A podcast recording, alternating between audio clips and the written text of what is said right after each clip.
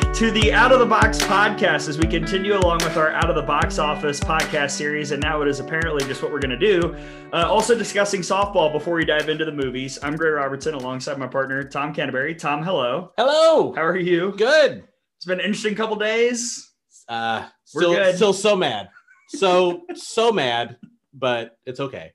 We're good. We've moved on. We're good. And speaking of what's good, Yeah. also joining us from her home many miles away, our friend from ESPN from Alabama. And also uh, for two days, my partner on CBS Sports Network at the World Games, Kayla Braud is here. How are you, bro?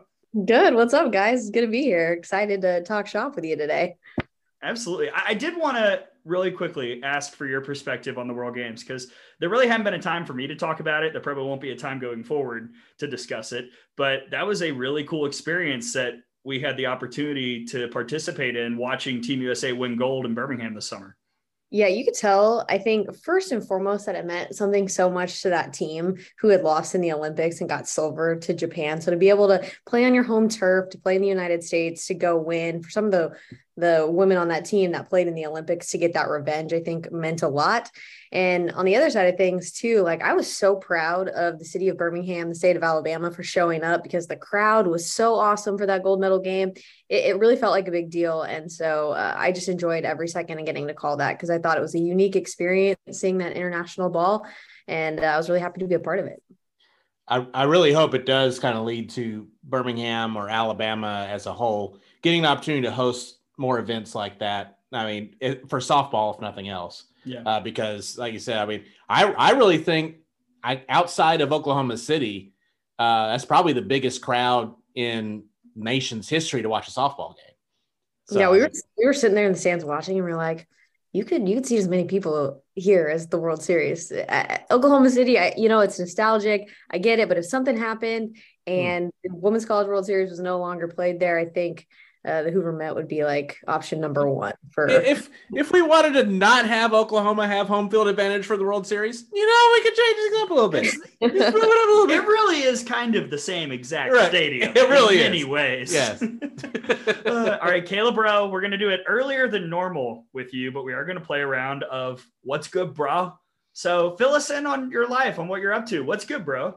Um, things are really good. I first have to brag on my daughter, who's now like one years old, and she was formerly on the podcast, but she's very mature now, and she's walking and uh, talking a little bit. So that's that takes up the majority of my time, and I, I love, every second of it. I'm in the off season of softball right now, so uh, no softball to watch, but I am filling up my time watching so many other sports because got to you know catch my fantasy team. I got to make sure I'm watching well, was watching the Dodgers. That was a tough day for me because not Mm. only did the Tide lose, the Dodgers lost to the Mm. Padres. Well, um, so I've been watching a lot of sports. Uh, we're big Chargers fans, so we watched Justin Herbert win last night against the Broncos. Broncos. So I, I just, it's fall. I, I we took our kid to the pumpkin patch. Like that's what we're doing. Like I- it's a good time of year.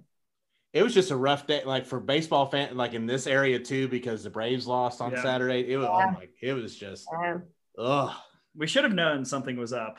Oh, That as soon as the Braves got just smoked, mm. like, yeah, something's, it, it was reminiscent. Not right. It was reminiscent of that day in Lexington when Alabama lost to Kentucky in softball, and then we're like, "Well, we're gonna we get to play UCLA in the Sweet 16. I'm sure it's gonna go great." And uh, you know what else I have been keeping up with? Sorry to interrupt you, but Yeah. that has been going extremely well is Alabama women's soccer. yes, get get it. I mean, to be number one right now, heck yeah, I love it. I, I've I've been the PA announcer for soccer for this is my 14th season, and it's I never thought I'd see the day. And I mean the just all the credit to Coach Hart and, and that the staff and that team what they put together this year. Uh, that's my 14th season, I've never been able to call a NCAA tournament game because you know you get to host uh, until the Final Four. Uh, Alabama's never been in that position. I think they're going to be in that position. It's almost locked up. Like, it's pretty it's crazy. It's an amazing situation to be in. I also, I frankly, want to credit the Alabama administration for believing in Coach Hart and seeing it through because it, this took some time. Yeah. But we're seeing the fruits of a labor right now. It's an incredible story. And, you know, the Tide won on Sunday against Arkansas. Saturday wasn't all bad because Alabama did win two fall ball softball games mm-hmm. against Georgia Tech, one nothing and four nothing. Uh, Lauren Essman, incredible all last week. Alabama had three games. She threw 10 innings, three hits, didn't give up a run, one walk, and six strikeouts. Lauren Essman pitching. Yeah, Lauren Essman, wow. a pitcher. Yes. Amazing. Uh-huh. Almost like that's why she was brought to Alabama. Uh-huh. Tom, anything else stick out for you from fall ball? Um, I saw. I thought the the freshmen, when given the opportunity, you know, the hits were were a little bit few and far between overall. I thought there was really good pitching from both Georgia Tech and Alabama. Yeah. Uh, but I thought in a couple of, of situations, a lot of the freshmen really came through in big spots for Alabama. Yeah, Abby Dukeshire in all three games. That includes the Wednesday tie against Jacksonville State. Three for six with a couple RBIs, smacked a triple to left. Lauren Essman had a triple. We've seen Kristen White do well slapping, bro. I know that that's something that you would love to hear. Uh, what's the word like from the alumni standpoint ahead of Team 27 this year? Uh, well, I mean, I keep in touch with Ryan. I'm Murray all the time, so she's kind of my number one connection because she happens to be one of my best friends in the world. So we text and talk a lot. And you know, uh, I think for me, that makes me really proud. Is she just like loves the team this year, and I think that says a lot. She enjoys going to practice every day. The kids want to work hard. They want to get better, and I think that's the number one thing that you want to see in the fall because fall is a grind. And if they have good attitudes now, I think that's only going to mean good things for the season when that comes. So, from a, an alumni's perspective, it means almost more that they're buying into the culture piece of Alabama softball. And I, I'm hearing really, really good things in that camp so far. I got that sense on Wednesday. It was probably one of, if not the only games I'll ever go to where I was in the dugout. And I got that vibe. I got that they're all together, they're all friends, they all like each other, they all know what they're they're going towards from interacting with the girls during the game. And I, you know, I'm very excited about what this team can do. We will present the full fall ball stats from all seven-ish games. yes. Once it is all done at the conclusion of fall ball. And that leads us into one of our favorite segments, which means we get to introduce the brand new audio drop. Oh, here it is. It's time for Off the Wall. Stop complaining when we win. You know, differentiating between facts and opinions, people.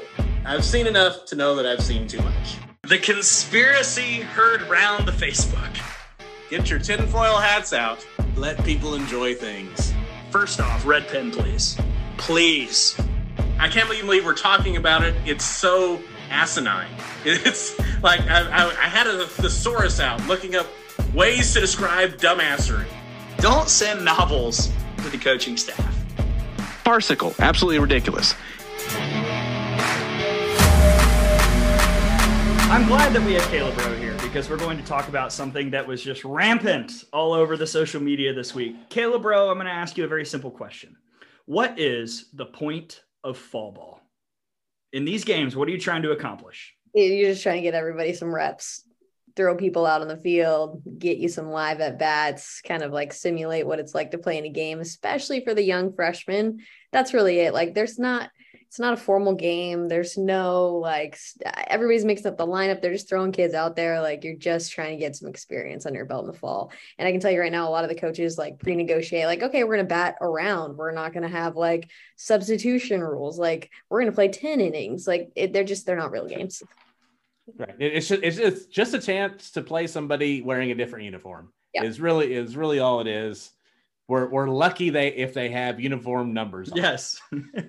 12 Alabama people hit in the second game against Georgia Tech. Folks, there is a reason why these are not streamed.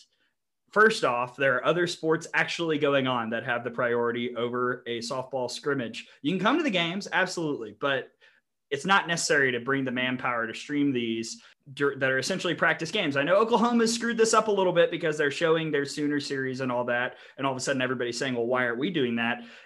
It's because these games have no rhyme or reason. It would be very difficult to broadcast.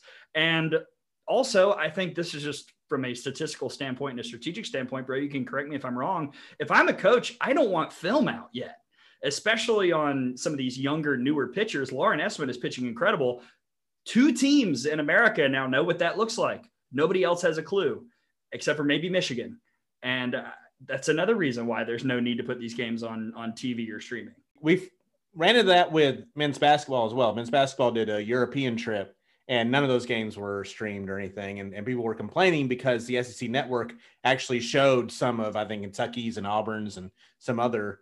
Uh, but if I'm Nate Oats, I don't want people to see this team yet. Right. Uh, there's no reason to have more film out on people, you know, before this before the season. So I I have no problem at all with these things not being streamed or, or televised. It's a practice game, is, is all it is. I don't I don't understand why the big clamor for the you know I I I understand wanting to come to watch the games mm-hmm. uh, because it's been a while since Bama softball's been on the field. You know, as a fan, I would love to come and see and watch it, but during football season, during basketball season, all this stuff going on, there, there's just really no need or no no reason for streaming. Right, bro. Do you have anything you'd like to add?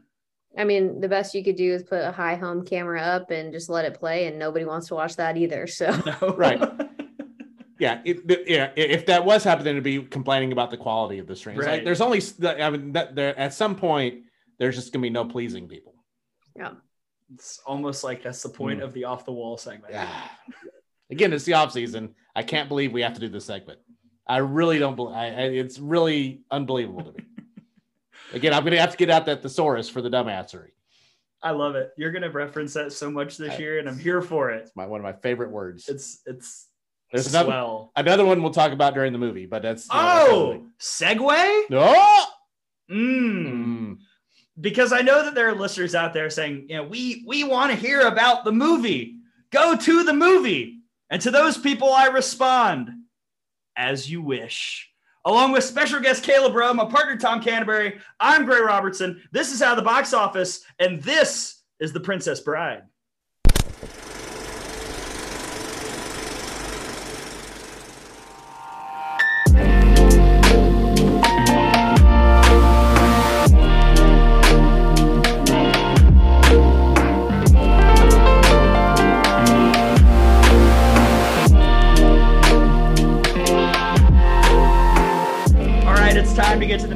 Princess Bride, a cult classic, a cinematic masterpiece, and one of the favorite movies for both of my co-hosts today, Kayla Braud and Tom Canterbury. Normally we start with the guest, but we're going to start with Tom today Ooh. because when we first announced this project, Tom said there are a couple movies I want to do, including and especially The Princess Bride. Tom, why is this movie important to you?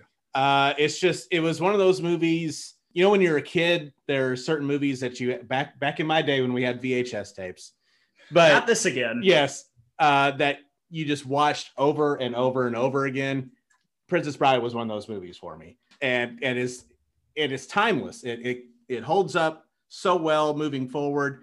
Uh, if you look again, this is a audio medium, but in visual visual form. My shirt today uh, is a shirt that my wife got me. One of my favorite uh, gifts she's ever given me. It says the classic blunders uh, number one, never get involved in a land war in Asia.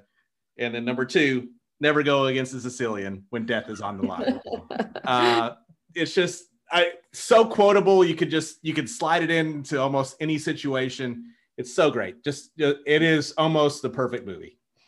Ooh, that's I like that, bro. you came on, and as soon as the Zoom popped up, you said you were so excited to talk about this film. Why do you love The Princess Bride?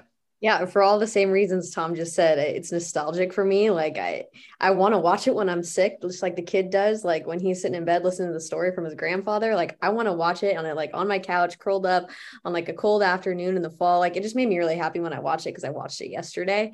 Um, I think the writing is just phenomenal. It's almost perfectly cast. Every character I feel like is like the perfect role for them. And uh, I think it's a story that's so pure. It's about true love, but it's also about, you know, um, a little bit fantastical. There's satire, there's comedy, but there's all these also these serious parts. So it kind of brings together like so many different genres of movie, and it makes it into this short. It's not very long either. Like I can appreciate that. It doesn't like there's not scenes that are too long or too drawn out. It's compact it's beautifully done and like it, it just brings me joy when I watch it. So that's, I mean, there's a million other reasons that I like it. It's a very tight hour and 39 minutes. Yeah. And a lot of the other movies we've done for this series have been quite hefty. We've had to Mhm. spread them out for many days. This is one where you just sit, you watch, and frankly, you feel the urge to press the restart button and watch it again once it's done because it's so fun to watch. It's so Mhm. quick,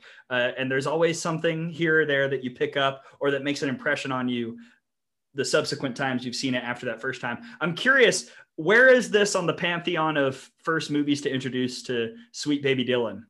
Oh, I mean, this will be up there. Like for me, like I am all my husband makes fun of me, but I'm into like nostalgic movies. Like The Sandlot's probably my all-time favorite movie. And uh like for the same reason I like The Sandlot or like Hook. Hook is one of my all-time it just brings me back to a place of like joy, popping in the in the VHS and watching it over and over again, like on road trips or whatever it is. Like that's what The Princess Bride is for me. But I found it a little bit later. So uh, those ones were like youth. I found this uh, Princess Bride in, in middle school, I think, and it kind of like blew me away.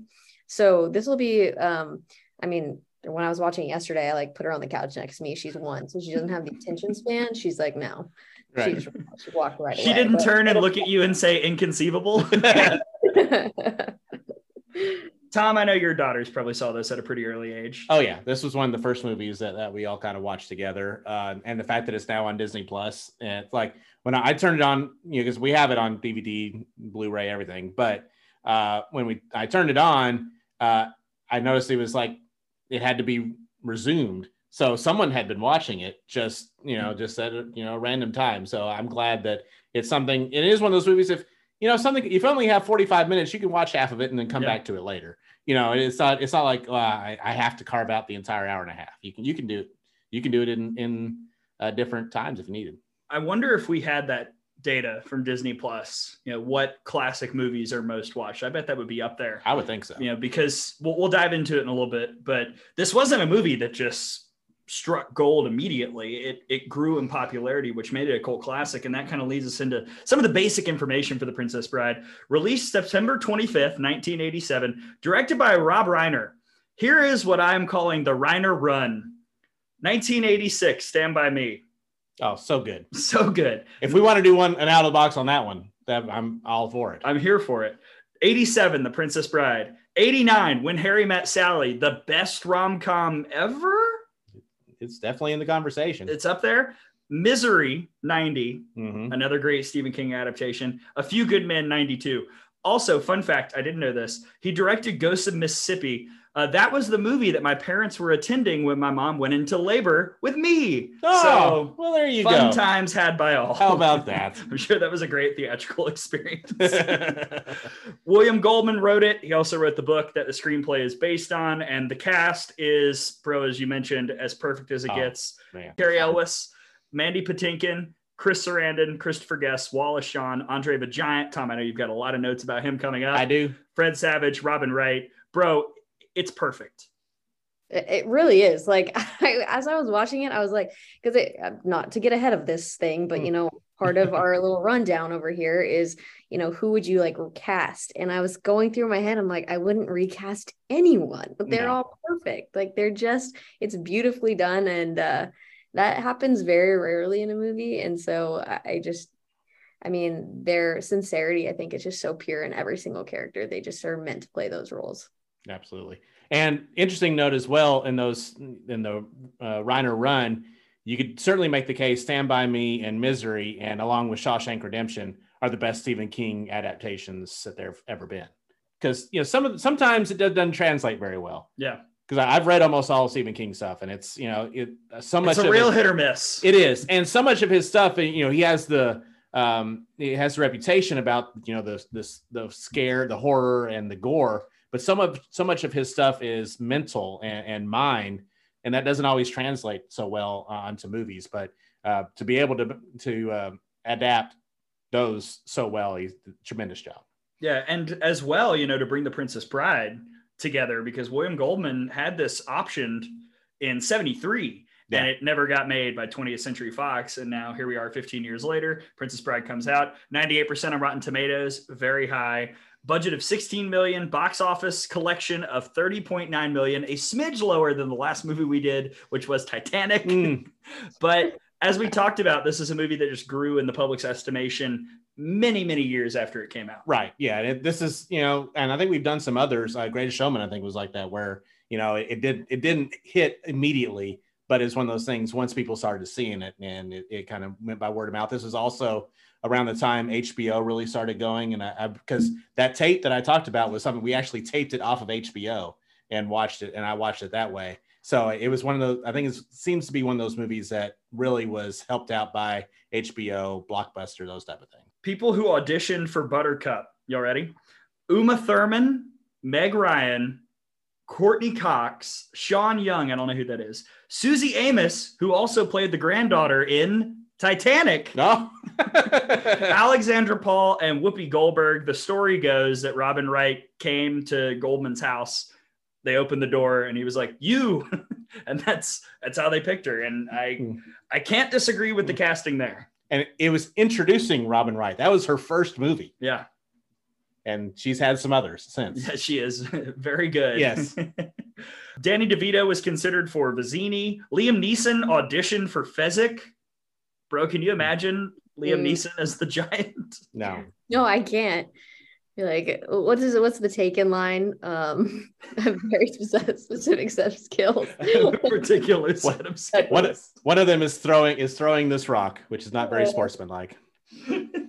Turned down due to height. Hmm.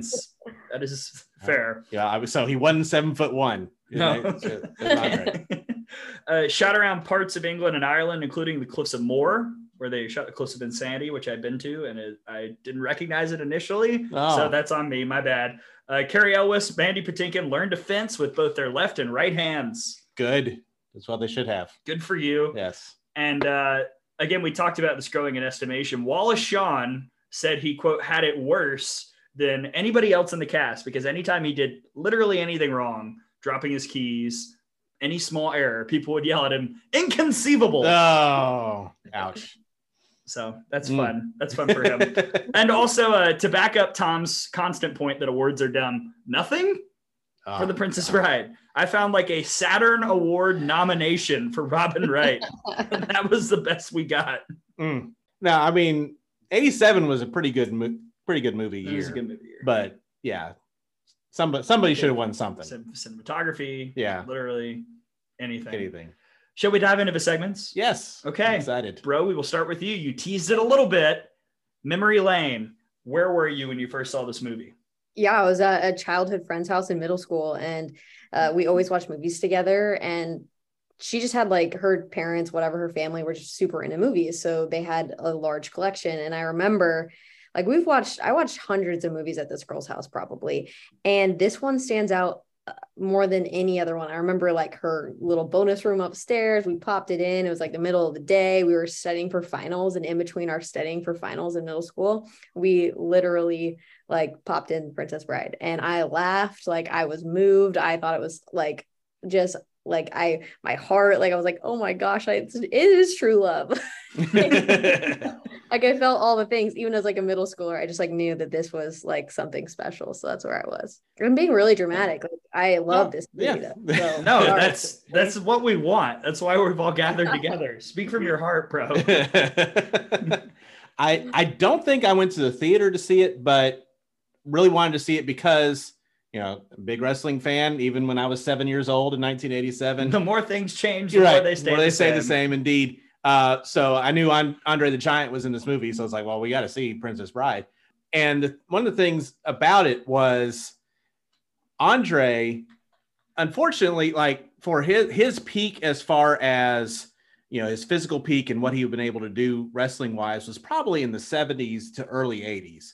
But he got his most famous in 1987. He had the Princess Bride, and also that was the year of WrestleMania 3 when he turned on Hulk Hogan, and they ended up having what is still considered the biggest WrestleMania main event of all time, Mhm. WrestleMania 3 in the Pontiac Silver Silverdome, Andre the Giant against Hulk Hogan.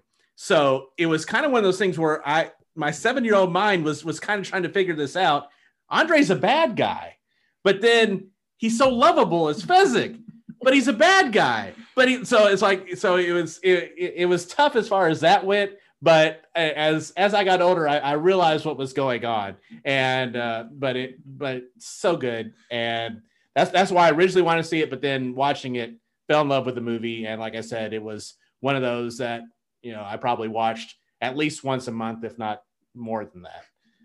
You're for like, a long time. Why is this guy rhyming so much? What are we Right, what is doing? And, and another thing too, Andre, his he's legitimately from Grenoble in the French Alps. He's from France. His English isn't great. You know, what the fact that he was able to convey so much in sometimes broken English and Mhm. you know all that time, and he was in a lot of pain. His back was really hurting him at that time. The the disease that he had that made him so big, the gigantism, was starting to really wreak havoc on his body even at this time. But he was, you know, was able to do so much, and you know, he didn't really have a lot of other acting credits in his career. Uh, but you know, if you're going to have one big one, this is a great one to have. Not too shabby. Yeah. He became a part of one of the classic movies of all time, a movie that became a staple in schools, which is where I first saw it. This Mm. was a eighth grade Helen Pruitt. Christmas break is coming up. We're putting in the Princess Bride. There you and go. we watched it over two days, which you could do because this movie's pretty short.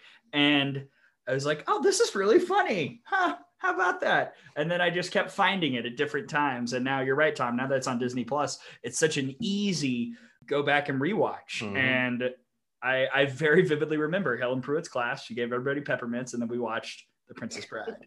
and thank you to Prue yeah. for putting that on TV. The Rhodes House Award for Best Scene. Which full scene stands out in the movie? Again, Tom, I'm gonna I'm gonna turn to you first because I know that this in quotes you've Mm. probably got 95 pages prepared. yeah, for the quote segment, I'm just going to quote the entire movie. Okay, is my great. plan. Uh, So no, this is an hour and 39 minute podcast.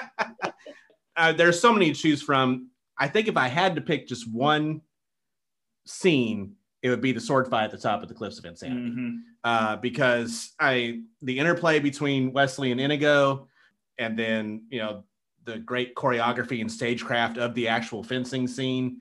It's so great. It's so. I mean, they you know even before the um, the sword fight starts, them negotiating him throwing down the rope to to pull him up. Him taking his boot off and the big rocks falling out of it. I mean, all of it is so good. Like, I mean, that, that whole thing. Uh, so I think that would have to be my favorite scene, but there, there are so many others. there are a lot of contenders, bro. I saw you nodding. Uh, I wrote down the same thing, and uh, one of my favorite things for all, like all the other, obviously all what you mentioned already, but I love that Inigo tells us his backstory right there. Like, it like humanizes him. You just think he's like some guy, and all of a sudden, like he's a person that's like on a mission. He's just trying to do so, and they like bond through that, and they're like friends, and then Yeah. they go on fight. It's just, it's kind of like beautiful and silly, and uh, and then obviously the left-handed thing is just like brilliant because it's like, well, I'm not left-handed either. Like it, the it's- banter is great. right. Uh, it's perfectly done. I think my second favorite scene might be um, the uh, the scene where Vizzini and Westley are sitting and negotiating um, and discussing which cup the Yeah. boys the battle, the battle of wits. is- battle of it, yeah. yes. yes. Uh, them, them going down to the, to the, um, to the dungeon, finding, you know, him, him having his father, you know, guide a sword to find the, the hidden knot. You know, the, the whole, the whole scene with Miracle Max. yeah. Oh, Uh, oh my gosh. so we will get to Miracle Max. uh, Mandy Patinkin bruised his ribs holding back laughter during the filming of that because Billy Crystal just had them all rolling. Oh my gosh. Uh, So good. the Billy Crystal Rob Reiner connection very Mhm. strong, Very strong across indeed. multiple movies. Yes. I also had written down uh, just from a dramatic standpoint the argument between Westley and Buttercup uh, right before she figures out that it's Westley. Yep. I, I love that scene. I think that's really strong. And of course, my name is Inigo Montoya. You, killed my father. Prepared to die. Yes. Very, very good. I have questions about his durability. He survived a lot, That's but good, that's that's coming up later. good for him. Yes. We will get to that. Next up, the Go Award for Best Moment. What small moment stands out in the movie? What makes a hair raise back, raise up on the back of your necks? I've got a couple. I love the rope shots as they climb the ropes up the cliffs of Moher. I love, I think it's hilarious when they fall down the hill for like a good 20 seconds. Oh, oof, ah, oh. I love the payoff, the close up zoom during the wedding. You go through the crowd, you get right up to the priest. It settles, and you hear marriage. it's so good. And then it's like two seconds. I love when Buttercup tells the king, I'm going to kill myself. Right. And he goes, That's great. She Well- touched me. Won't that be nice? she kissed me. Bro, what do you got? Um, I had uh, actually that scene um, when they're on the top of the hill, and she's like, it gets really serious for a second. She's like, I died that day. Like that little one, it makes the hair stand up because she was Robin Wright, phenomenal actress. Right at that point, it was like, oh, this this chick's got it. Um, that one made the hair stand up on the back of my neck. I one of my favorite scenes in the entire movie is when uh, Buttercup is dreaming and the lady yells "boo" at her. Um, that like little tiny thing where you're like not expect. I like died laughing. I watched it. So like that one stands out to me. And then last, like I don't know if this is like the cinematic like drama of the moment, but when they pull out of the sand um and like breathe for the first time, like you're like, Ugh. like you feel that breath too. That's a cool scene. I don't Oh, really yeah. know how they did that. I'm like fell through the sand. I Mm. don't know. That was very, very cool. yeah. I, I approve. Tom? Uh, the, the two that I had written down were, uh, you know, Inigo finally catching up with Rugen and, of course, saying the line. And not necessarily the falling down the hill for, for 20 seconds, but like her realization after he goes, as you wish, going like her realize, oh my gosh, that's Wesley, which he, was- he was just wearing a mask. I would maybe figure it out. Oh, but- we're gonna get Yeah, to but- that. yeah, okay. I have But yeah. notes. but yes uh so that one is fun. And uh, there's so many others. Like i like the after uh they come out of the fire swamp and buttercup thinks that she saved him. And then so it's just him and, and count Rugen and all the guards. And he says uh we are men of action lives do not become us. Mm. Oh you have six fingers on your right hand. Someone was looking for you. Boom just knocks him out. Like that little scene fun stuff. It's a good exchange. it is A lot of lot of great go moments. yes From this movie. For me, there is only one nominee for the Allison Habits Herman Boone Run Through a Wall Award. Which character makes you want to run through a wall for them because of what they do or because of just who they are? I picked Inigo Montoya. Mm. Bro, what you got? I picked Wesley in this one, like Okay. just because, like, I, I gotta save Inigo. Inigo for me is something different. So you know, again, no spoilers, but it's just different. Um, is what we call a tease in the business, folks. I, I think Wesley just like whatever he does, like he survives death, like he survives the machine and he like fights in every single capacity, like limp body to try and get Buttercup back. I, I just that's that's pure love right there. Thank goodness he was only mostly dead. Mostly dead. Right, yes. That's how it works. Because Tom, I'll go totally dead. You just go through his just pockets, look for loose change. Uh, my my, I, I picked two. I, I said Fezzik and Inigo because I think they're like a buddy cop movie. Like they're they're like you Mm. know they they feed off each other so much. You know, Inigo, you feel his pain. You, you're rooting for him. Uh, Fezzik, you know, he's so innocent, but at the same time, he's seven foot one, four hundred pounds, and like the the scene in uh, the thieves' forest when uh, when they find each other, and Indigo kind of just has his hand inside Fezzik's hand, and he's like, "Oh, oh," because he realizes that his hand is so much bigger that there's only one person this could be, uh, and then he, him taking great care of nursing his friend back to health, just him put putting him in the hot and cold water back and forth. So good stuff. we've all been there. Yeah, oh, sure. like is, again, is this Athens? I didn't know what was going on. Somewhere Nathan Sheen is laughing.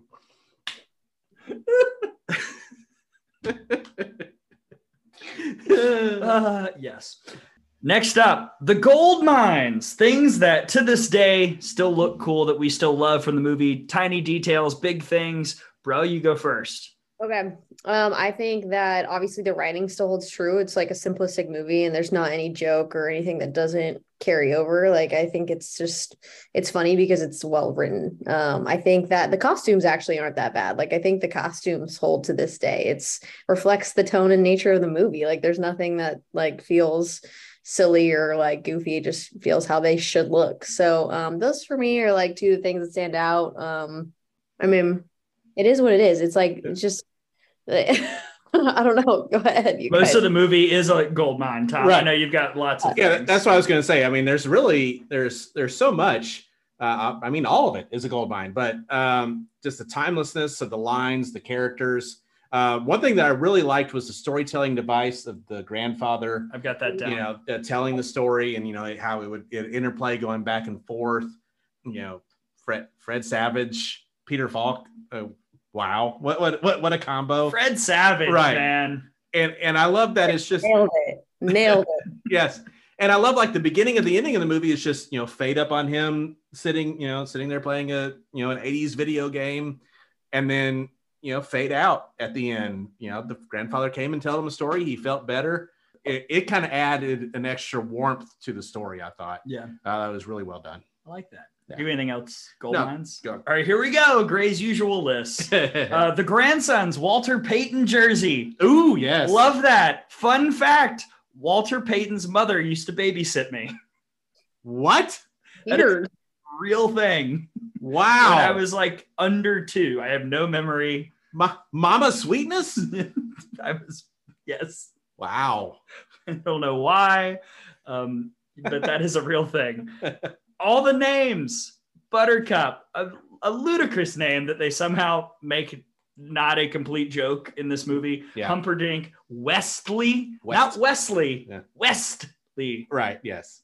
Just great stuff. You mentioned the story format. Human courtesy waiting for the fight. I love that. Let's bring that back. Mm. Let's get some more of that in the world. Mm. Not to not to you know go real broad here. Yes. Uh, the choreography in the sword fight, mask clairvoyance.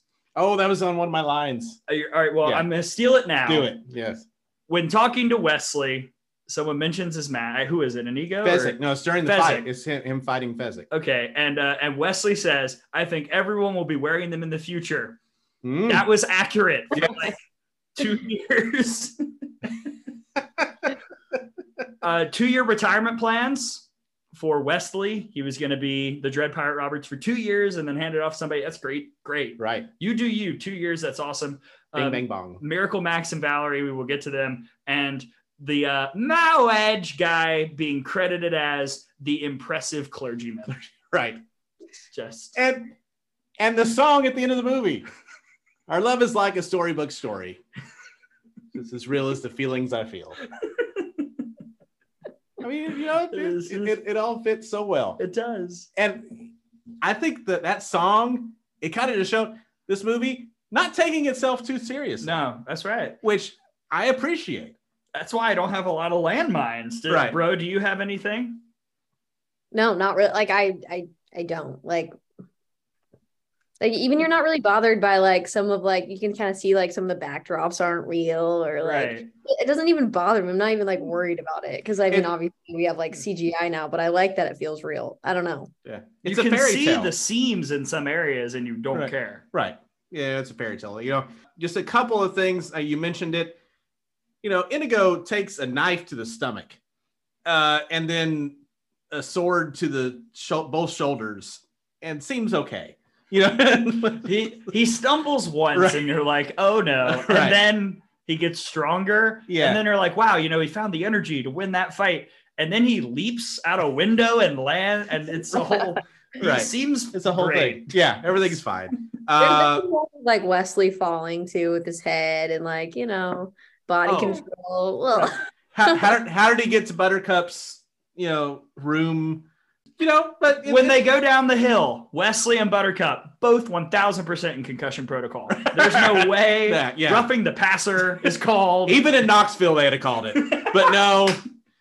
Uh, yeah. Um, You're thinking of PI time. Oh, sorry. Yes, both of those. Um, the the fire on Fezzik in the as you know with the wheelbarrow and the coat, cloak being the Dread Pirate Roberts there's a couple times when it goes back and forth. He's entirely engulfed by fire. The other times he's not, and then you could tell it's not not a person inside there. Not a thing, right? But yeah. Uh, and then um, let's see if there's any others when they're on the wall, you know, looking and they say that there's 60 men and they're you know they're trying to recoup, uh, trying to feed him the the miracle pill. They're hiding and then they just kind of get up and, and leave and like eh, we're not hiding anymore i thought the same thing okay good okay good i'm glad and I Same thing. I was like, why were they hiding before? Right.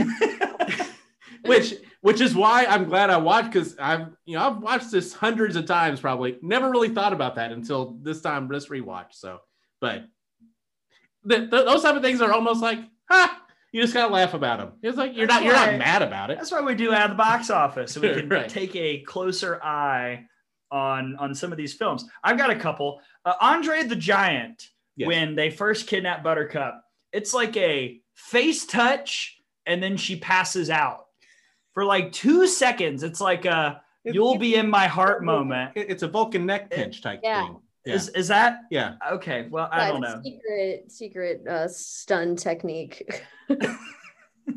I'll, gi- I'll give Andre the Giant the benefit of the right yes Australia just catching strays in the movie. the line they're peopled with criminals. iocane powder from Australia. I also liked how they interwove in like real places with like the, the the fairy tale places. Uh, 'cause, you know, they talked about uh, Fezzik was unemployed in Greenland. yes. Oh, we're getting to that. Right. so what? Florin and Guilder are just part of this world that also has Greenland, Spain, and Australia. Australia. Yeah. Peopled, Peopled with with criminals. Just Uh, true. I mean, it started as a penal colony. I mean, yeah, I'm not. Wesley's man ponytail. I'm just anti man po- Mm. man ponies. I'm I thought you I bad, would I would have cut it. badass. I would have He's cut just it. a badass I, guy. I know it. I think it's it fits him. Like you need it. That's he's the Dread Pirate Roberts. Yeah. Like he just have his hair down. I don't was- I don't That was No, no one. Yeah, no, no one. No one would surrender to the Dread Pirate Wesley. that's true. Yes. Um I don't know. I'm just I'm just it's Sure. one of the Oh, things. yeah, I'm yeah. anti man buns. Okay. Anti got it. man tails or whatever. got it. and uh, the giant possum monsters. Uh, I just, you know, not fun for me to look at. They're kind of they're they're a little scary. I'm not gonna lie, even now. Rodents of unusual size. Chris, I don't think they exist. Yeah. I don't know. you go to Australia, you never know what Right. you're gonna run into. Also, there were two of them, and then only one of them attacked him. yeah, the other one was like, "You got this, bro." Yeah. I'll wait. Speaking of bro, bro, you're up next. The J.J. Smith Unsung Hero Award. Which minor character steals the movie in a scene? Well, um, I'm gonna go with a second tier minor because the minor characters that steal the scene, it's obvious. It's Miracle Max and his wife. Um, but for me, I think the albino is a great character, and even if it's just the little scene where he comes on and he's like, "Ah," you know, like Yeah. coughing and set, and then he's like, actually, and he's like a normal person, like Yeah. that just completely like blows your mind in that one po- moment and like i remembered that character in that scene so well because of that specific little thing that he does and he's just like cleaning up leslie like normal and just like a normal dude living in a like you know torturous despair. Yeah. yeah so that kind of like that was my like out of the box a little bit like Mm. character that like stuck with me since the first time i watched the movie Thank you for the plug. Yeah. Tom. I, I love that his that the actor was Mel Smith, who I've never heard of and never seen anything else. But Ever. he, yeah, it ever. But yeah, I love that. Uh, I counted uh, Vizzini as a minor character uh, and picked him. He's only in like five minutes. right. Yeah. Sean Wallace. that's so- true i didn't think about that i think of him as a major character Yeah. Right. But so good. I mean, he's so good. He's in Young Sheldon right now. He's hilarious in that. Just like again, you talked about the the Battle of Wits scene. So good. And he's right. He can't choose the wine in front of him or in front of Wesley. You know, when it comes down to it, he's actually correct uh, on that. Um, the right ha- has the frustration he gets in the rhyming little scene. Ah! No more rhymes now. I mean it. Anybody want a peanut? Ah! And the, the closed captioning just says Vizzini grunts. And was like, "Ah!" Why do you keep looking back? You know, when he when he's talking to Indigo, it's almost over. Out of out of curiosity, why do you ask? I just look back and something is there. What? Oh yeah, Wallace Shawn. I, so good. I'm going to mention him He's really good. for a big award later. My JJ Smith Unsung Hero Award goes to Miracle Max and Valerie. Yes. Um, they are the Paige Lowry of this situation, coming out of the pin for the seventh inning and throwing 75 rise ball, rise ball, rise ball, rise ball, rise, like incredible. Oh, gosh. the so fact that they improv so much of it, the fact that all of this has gone with like a you know fairy tale renaissance theme and they came in like some people from jersey carol kane is basically her character from uh from kimmy schmidt on Yeah. Netflix. it's it's so good it's it's a perfect three minutes right. Yeah. That's what's, if you had gotten like 15 minutes of Miracle Max, too much too much. Yeah. the perfect amount. You know, have fun storming the castle. You think it'll work? It would take a miracle. Is just a perfect line, and and is one of those lines that you can say in any situation, and it pretty much fits. that's right Yeah. Oh, so i'm good. sure we'll Yeah, even it. like just like their little stuff too. They like make the you know covered in chocolate so it goes down easier, and they're like Yeah. swimming after an hour, and Yeah. you're like, You should don't go swimming for an hour. Yeah, yeah. Yeah. A, good, a good hour. A good hour. Yes. Oh my gosh. So good. It's the moment everyone's been waiting for Oh man. It's time for the I'm on it quote of the movie award. Kayla Braud, you start us off. oh man. Okay, there's so many good. I mean, there's so many good quotes. That's what's really hard. So I'm gonna go with a subtle quote that I like, and it's because it like stands out to me and it like makes me chuckle every single time I hear it. And it's when they're in the fire swamp, and Wesley says, "I'm not saying I want to build a summer home here, but the trees are quite nice." like you just literally like got you know on fire fell into a bit of like a pit of sand and there's rous's everywhere and that's what you say like that's like one of the most subtle like funny lines to me personally but i think pretty much everything Vizzini says is like Mm. quotable um i think there's just so many good stuff there's so many good lines i also really like it when uh the prince is uh talking to um a six fingered man and he's like i've got a wedding to plan a wife to murder a children to frame for it and he goes off and on it's like changing all this I'm, stuff I'm swamped. It's like he can't come watch him work. Yeah, sometimes. I also love that the count's name is Tyrone. yeah Yeah. Uh, but i mean yeah those are like my subtle ones because you have all the like uber Sure. famous ones like my name is Inigo Montoya inconceivable whatever whatever those those ones stood out to me as kind of just the, these subtle subtle ones well, bro, this is something that you know as well because I, on the radio, I'm the analyst. On TV, you're the analyst. I'm going to do something called layout. I'm going to lay out for Tom. Tom, take it. Your Yes. quotes from this movie. As as I now just quote the entire movie for you. Uh, but yeah, no, I'm with you, uh, Kayla. It's like you're. It's not the the world famous quotes. You know, hello, my name is Inigo Montoya. You killed my father. Prepare to die. Inconceivable. Those are really easy. But there's so many good, subtle, really funny quotes. Uh, and we'll go those. Who are you? No one of consequence. I must know. Get used to disappointment. Uh, okay. and he goes, oh, okay. And get back to fighting.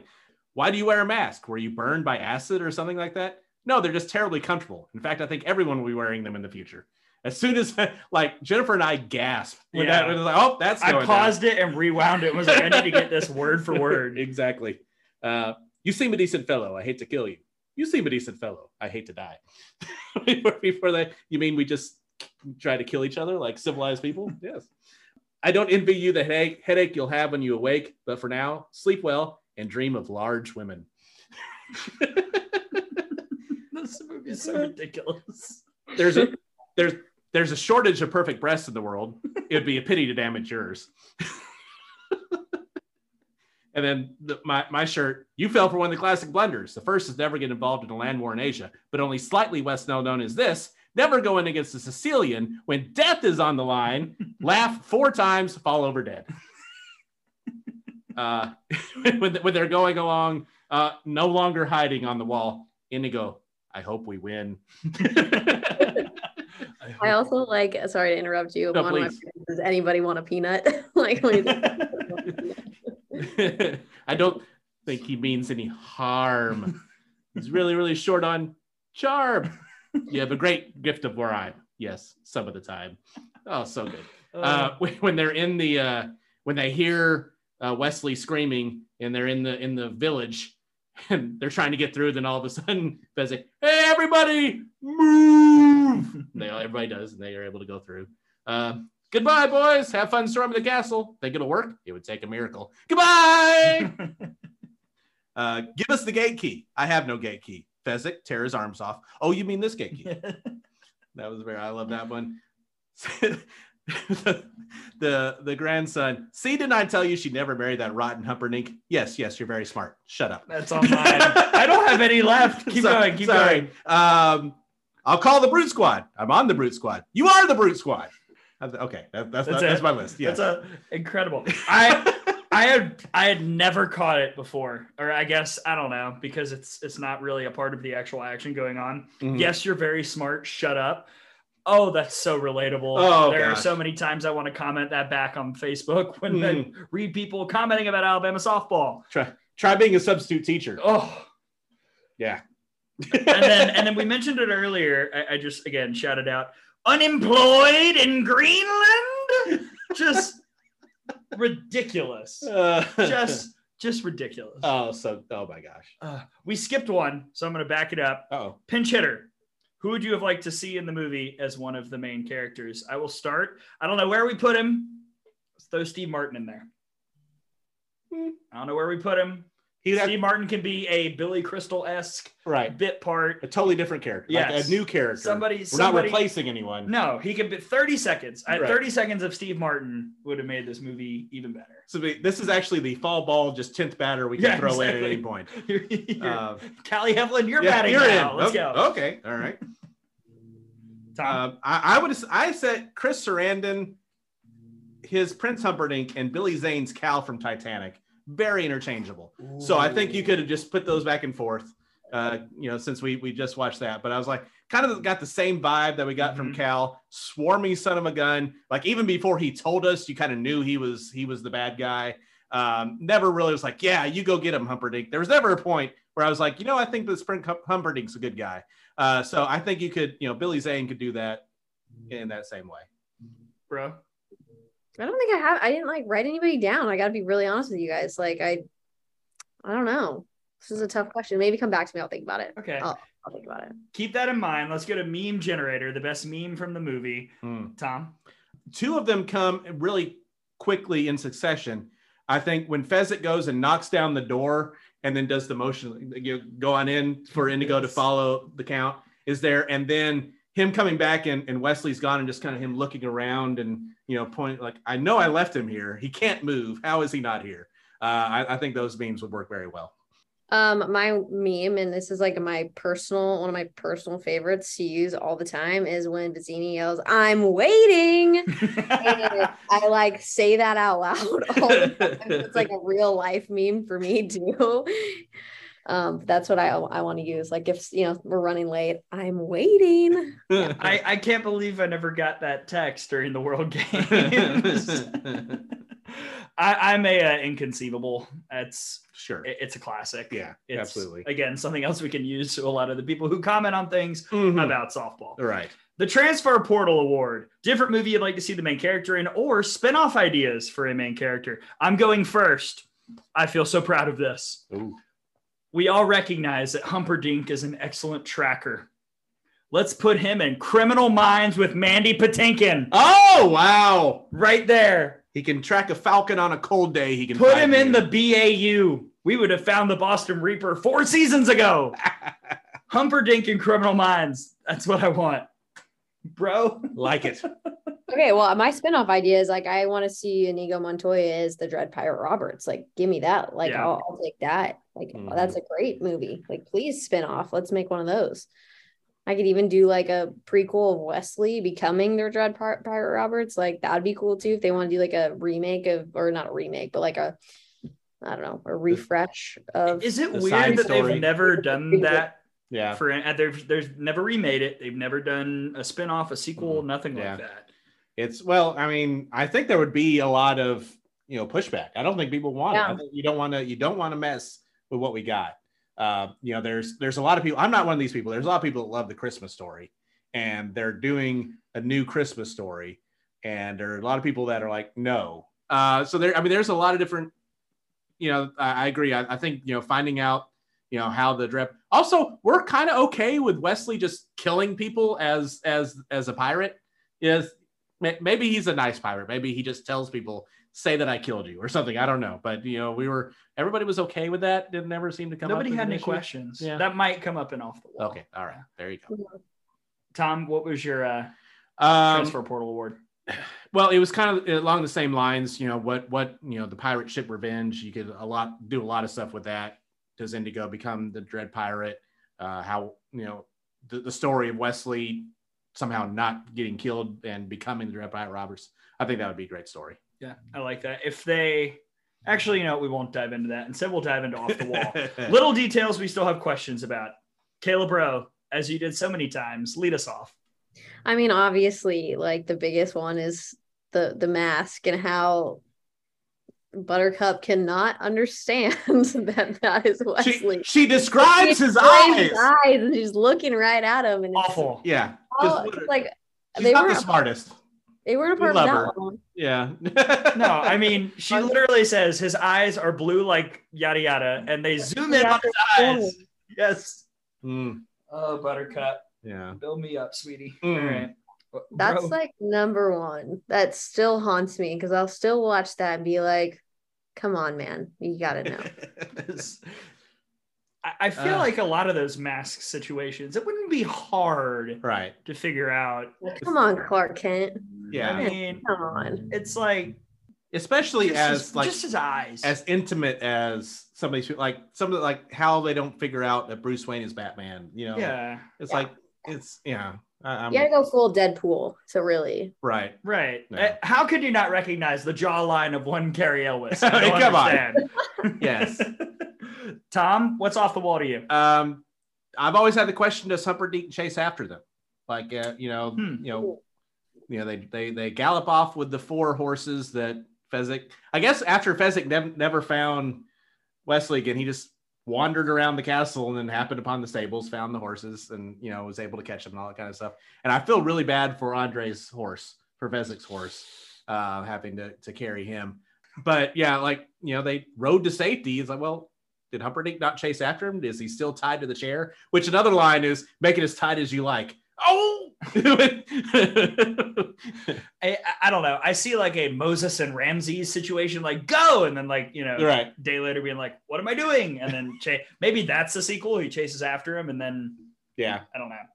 that's true. And, and he's also he also just got shown up he did, hardcore. and he lost his you know his you know first in command because Tyrone's dead. so Tyrone is gone. Ty- so he can't call Tyrone. Uh, so uh, there's it's a it was a rough day for the prince. He didn't even get really. He thought he got married. He didn't. It Turns out. Didn't say I do. and the whole the whole monologue of what to the pain means is, instead of to the death, I think is really well done. I Yeah. love. Yeah. You you know, know your ears you get to keep. I'll tell you why, you wart hot face buffoon. so, so good. Oh, Is that all you've got? that's all. all right, here we go. Yeah. There's very little off the wall of this thing. I've got some. Oh, okay. How how did Buttercup know he was the Dread Pirate Roberts? Was there only one pirate? Was there only one? He's the main was one. just like, you, you're rude. You must be this evil entity who's been terrorizing our Hmm. land for years. well, he's always around Florin that time of year. So they, you know. Fair. mhm. Uh, the, yeah, the recognition of Wesley, it's yeah, insane. come on. Um, Buttercup's dress should not have caught fire in the fire swamp. If you look at it, she's like five feet away from the spout. You know, Hmm. just He put and he put it out with the actual dress. Yeah. yeah, a Well, lot, a lot going on there. How quickly in real life does Wesley die from rabies when the ROUSs bite him?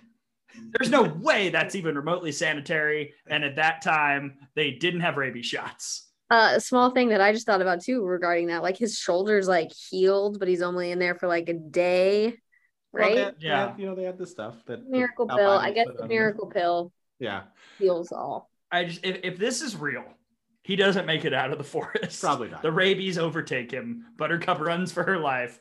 It's a different kind of spin off. and probably falls into more lightning sand. there, there's a, a scene later where Fezzik mentions seeing the six fingered man, and I don't recall the interaction Fezzik mm. has with mm. Humperdinck and the six fingered man prior. I would. Was there assume- one? There wasn't, but I would assume when he got hired to be on the Brute Squad, he probably that's where they, they Okay. saw them. All right, I can I- accept that. Yeah, but it might have been a deleted scene. I don't know. Finally, what are the top five kisses? the Hmm. What are they? The most passionate, the most pure. Yeah, I, for a second when I rewatched it, I thought they like list them off, like you know, what's the Greek one, Persephone, and I don't know, whatever all the you know that kind of mythology. Anthony, Anthony and Cleopatra. You know, uh, who knows? Wesley. and Obviously, uh, Jack and Rose. Buttercup. Right, Yes, sure, yeah. Naturally. Um, Spider Man and Mary Jane upside down. That's a good one. yes, Uh, that's all I've got for off the wall. Should we go to the final category? let's do it. Here we go. The Kelly Kretschman, Jackie Traina, Haley McCleney Award, Caleb, bro, Kayla Braud Awards. Yeah. put, put her in. We're gonna throw her in. All right. Rephrase the Kelly Kretschman, Jackie Traina, Haley McCleney, Kayla Braud Award for MVP of the movie. Bro, please. Who's your MVP of the Princess It's Bride? Andy Patinkin. That's why it was like that's why I didn't get my run through the wall award. It's because he's the MVP of the entire movie. He makes it like he brings like so much like just soul to the movie. Like he has a purpose and a mission, and you just root for the dude the whole time. And I think he acts beautifully, and his relationship with Fezzik is just pure and cute and amazing. And that's without a doubt, Mandy Patinkin just crushes that role so well. Again, I look, I saw this in what eighth grade, I said.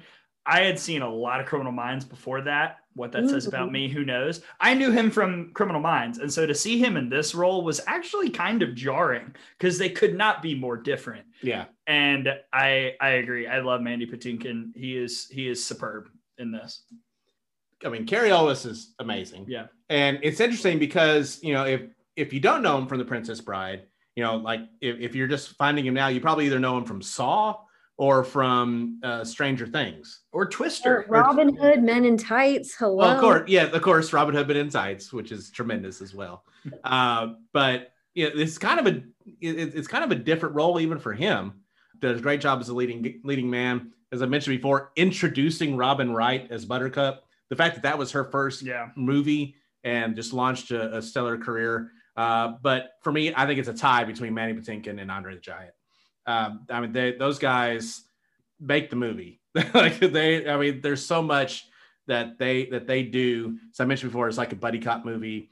They they play off each other so well. Even though at the beginning they're on quote the bad side, even then you know that they're good guys that are Yeah. you know just trying to you know pay the bills. Yeah, as- just trying to yeah, trying to make some money, Right. buy some more liquor, whatever. Yeah. And not be unemployed in Greenland. Yeah, of all- course. they- they- I like comic relief, but it's not like overdone. It's just Right. like it, it's beautiful. It's like perfect, perfect balance. So that I know it may be cheating a little bit, but I'm going to give it to no, that. Right. please we, we created this. Right, we can do whatever the heck we want. I have two nominees. It comes down to Cary Elwes, who is still dining out on this. Like he wrote a book, I think in Mhm. 2015, about the making of Princess Bride, and like that he fully acknowledges that this movie made his career. sure. And he's not one of those guys who's like, I'm, you know, I did that movie. Let's talk about something else. He's like, no, I want to talk about the We'll Princess. Bride. Yeah, absolutely. I uh, so hats off to Cary Elwes. I'm giving it to Wallace Shawn because for somebody to be on screen for 10 minutes, 12 minutes, maybe Yeah. to create and craft one of the most iconic and quotable characters that we've seen in the last 50 years, that takes some MVP level acting. So Wallace Shawn gets my MVP of the movie award with a special shout out to Cary Elwes. I cannot cannot disagree with that either. I mean, just every scene that he's in. I mean, start off with we are but three lost circus performers. I mean, just to start off with that, you know, the whole thing with the rhyming, the battle of wits, just his interaction. My way, what's my way? Grab a rock, get behind the boulder. When he comes around, the minute of his head's in view, hit it with the rock. my way is not very sportsmanlike. Like that whole, oh my gosh, it's so good. It's so It is- special. Go ahead, bro. No, the facial expressions to go along with the acting and the lines gets it too. Like he like is so expressive and just like when he dies, even he's like, Ugh. I don't know, it's great. it like heh, heh, heh, heh. when when they're climbing up the rope and he's like right there in front of Fezzik's face. You're supposed to be this colossus, yet he gains. Yes, he gains. yet he gains. He, he he only has himself. I'm carrying three people. Uh, it, all right. If anybody is able to beat Oklahoma in a series this year, I'm going to use that. You're supposed to be some colossus, and yet they gain. oh wow, that is a. Uh, I think, a very strong way to wrap up the the Princess Bride portion of Mm. this pod. And now we go to So something else that we do at the very end, which is the Rec Center. Something that we have seen lately that we want to recommend to the good people who are listening, the out of the boxers out there who are taking the time to tune into this episode. Kayla, bro, what are you recommending? Okay, so this isn't one I haven't watched lately, but I was inspired. So I don't know if you guys have seen um, the Rob Reiner movie Flipped. Have you Mm. seen that movie? No, okay, well, it's more it's a more recent movie. It's a coming of age about two neighbors, their kids, and it's about how one of them has a crush on the other and he's too cool for that and how they flip places because they actually learn about their personalities and what they actually like in another person and how like outside popularity and all that stuff um affects all that and it's just like this cute pure story about two kids growing up and uh, it's set in like the 50s or 60s i believe. Um and like i said it's another rob reiner movie and i love it. It's another one of those that i get the same feeling when i put on the princess bride. Just makes me happy. Um and then so went two different directions. Um so that and then my other recommendation if you're looking for a binge tv i went inspired by the sword fighting one of my favorite shows on netflix of all time is the last kingdom. Um Mm. the viking movie or excuse me viking series show. And i think uhtred who's the main character is one of the best main characters in uh, any kind of fantasy tv it's like historical fiction. Um, it's fantastic. I highly recommend that. So binge a show with like adventure action adventure and then get your feels with flipped. Those are my like two recommendations. Rob Reiner, banger of a catalog. Just Really like so much good stuff. Yes. Tom, Uh, well, mine is I'm I'm not really going off the beaten path because it's one of the most popular series going on right now. But HBO, HBO Max, House of the Dragon. what Uh, what, is yeah, that? I know, I know. It's it's it's one of those things. Not not many people know about it. Uh, but even if you're not a Game of Thrones person, I think you would enjoy House House of the Dragon. Uh, it the the fact that it's a prequel, and if you are a Game of Thrones person, there's scenes where you know you're like, oh, you know, you recognize stuff that's happening. But if you didn't know anything about it, I think you would still like uh, House of the Dragon uh, because they do a lot of really good character work. It's not just about these giant dragons, although the dragons are awesome. Uh, but there's all these, and I, you know, I'm not an, uh, an awards guy, but if Paddy Paddy Considine, I think that's how you say his last name, if he doesn't win all the awards for King Viserys, they should stop giving him out because his portrayal of King Viserys is uh, it's so good. Yeah, I mean, it, it gave a character which I've read the book isn't that good of a character. You know, even George R. R. Martin said that he his King Varys was better than the one that I wrote. Oof. So like Wow. he he gave that character so much more than what the the even the source material gave. Just watch it for him, if for nothing else. But uh, I highly recommend it, even if you're not a Game of Thrones person. House of the Dragon. I will keep you updated so you don't have to watch the Emmys. I will let you Okay, know. th- thank Yes. you, thank you very much. I've got two. I'll go along with bro. My first is a movie. Um, parents, don't watch this with your kids. It's Do Revenge on Netflix. It is kind of a sat. Well, it's definitely a satire. Have you seen it? yeah it's great It is a wild time. Really, It, it is making fun of uh, like wealth. I guess cancel culture. It's making fun of a bunch of stuff. It's also like a pretty good mystery, well acted. Maya Hawke and um, uh, uh, Veronica from Riverdale is on it. I think is yeah I haven't seen Riverdale in a couple years. Hmm. Um, Mendes, uh, this is bad podcasting, but either way, it's a it's a very good movie, and it's like a crisp 145, so you can get through it uh, very quickly. And then my TV show, another one a lot of people have heard of, but it deserves even more eyes. Abbott Elementary on ABC, so hilarious. I watch it every week live whenever I can. So tomorrow, I think it's eight o'clock. Uh, I will have it up and Abbott Elementary even better here in season two. They make a great AJ Brown joke in the premiere episode of Cool. season two. It's awesome. Very excited for the Jalen Hurts cameo that surely is coming at some point later on in the year. Abbott Elementary cannot recommend it. Great, you're gonna be proud. I, I watched Do Revenge and I just caught up. I watched the whole first and second season uh, up to the second season of Abbott Elementary like last week.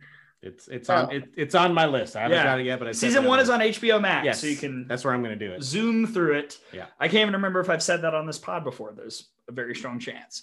But Abbott Elementary, highly recommend, as well as, of course, The Princess Bride, Oh. which is why we all gathered here today for Out of the Box Office. What a special episode it was. Kayla Braud, thank you so much for taking an hour plus to chat about this cinematic masterpiece. Happy to do it anytime because, uh, you know, we almost talked for as long as the movie is, and that is about how it should be. It deserves that much talk about how amazing it is. I was kidding, but I guess I wasn't when I said this would be an hour and And 39 I minute do think podcast. Tom did quote almost 80% of the Right. movie. So Uh, That's what I mean. I was kidding, but not. I could quote the entire movie to you if you want it. Inconceivable. Inconceivable. oh. you keep using that word. I do not think it means what I think it means. But he was at, he was using it correctly, but not appropriately. If that makes sense. Oh, which is what we usually That's what we do. struggle with on our Right, podcast yes. of podcasts. uh, thank you to Kayla Braud for joining us. Media Days will be coming out at the end of next month, so stay tuned for that on Twitter at out of the box underscore pod. Any final thoughts, Tom, before we sign off? the emails have got out. Media Days is coming together. Yes, we've already got an interview scheduled. Wow. Bada bing, bada boom. Here we go. For special Softball guest- coming. Yes, finally. for special guest Kayla Braud from our partner Tom Canterbury, I'm Gray Robertson. Thank you for tuning in to Out of the Box Office. We'll see you next time.